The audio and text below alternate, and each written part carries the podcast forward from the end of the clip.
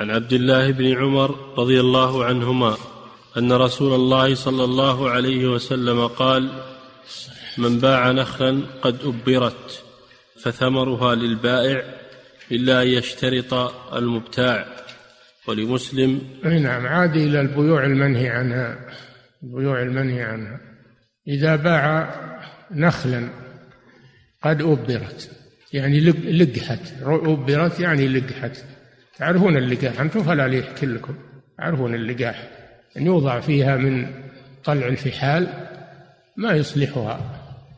يوضع في طلع النخلة من طلع الفحل لأن الله خلق ذكور في ما خلق من كل زوجين اثنين ومن ذلك النخل. خلق منه زوجين اثنين ذكرا وأنثى.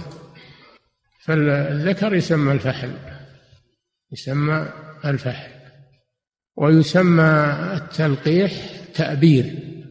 أبرت يعني قطع الكافور اللي عليها ما هو بالطلع أول ما يظهر مغلف ثم ينفتح وينفرج. يجون ويقطعون الغلاف هذا ويخلون يخلون الطلع بارز. يخلونه بارز ويحطون فيه من طلع الفحال حتى يصلح هذا معنى التأبير. هذا معنى التأبير. سبق لنا أنه ما يجوز بيع الثمر قبل بدو صلاحه لكن هنا إذا باعه مع أصله باعه مع النخلة فهذا جائز.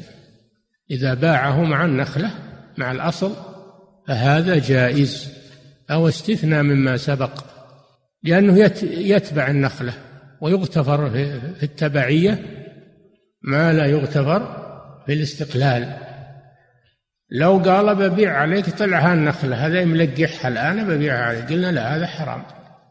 هذا بيع للثمر قبل بدو صلاحه لكن لو باع النخلة نفسها كلها وفيها طلع نظرنا. فإن كان الطلع لا يزال في كمه إن كان لا يزال في كمه فهو للمشتري فهو للمشتري يتبع الأصل.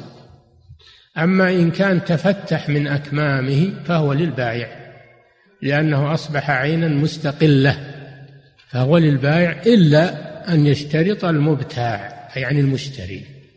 فالثمر طلع النخل إن كان قبل التأبير فهو للمشتري تبعا للأصل. أما مثل ما لو شرى دابة وفيها حملها دابة حامل له الحمل تبع للأصل. لكن لو باع الحمل في بطن أمه ما يصح. لكن لو باعه هو وأمه صح تبعا لها. كذلك النخلة. إذا باعها وفيها طلع لم يتفتح فهو للمشتري تبعا للأصل. أما بعد أن يتفتح فهو لل للبايع وليس للمشتري. إلا أن يشترط المبتاع وهو المشتري. فإذا شرطه مع النخلة صح هذا. نعم. هذا موضوع الحديث.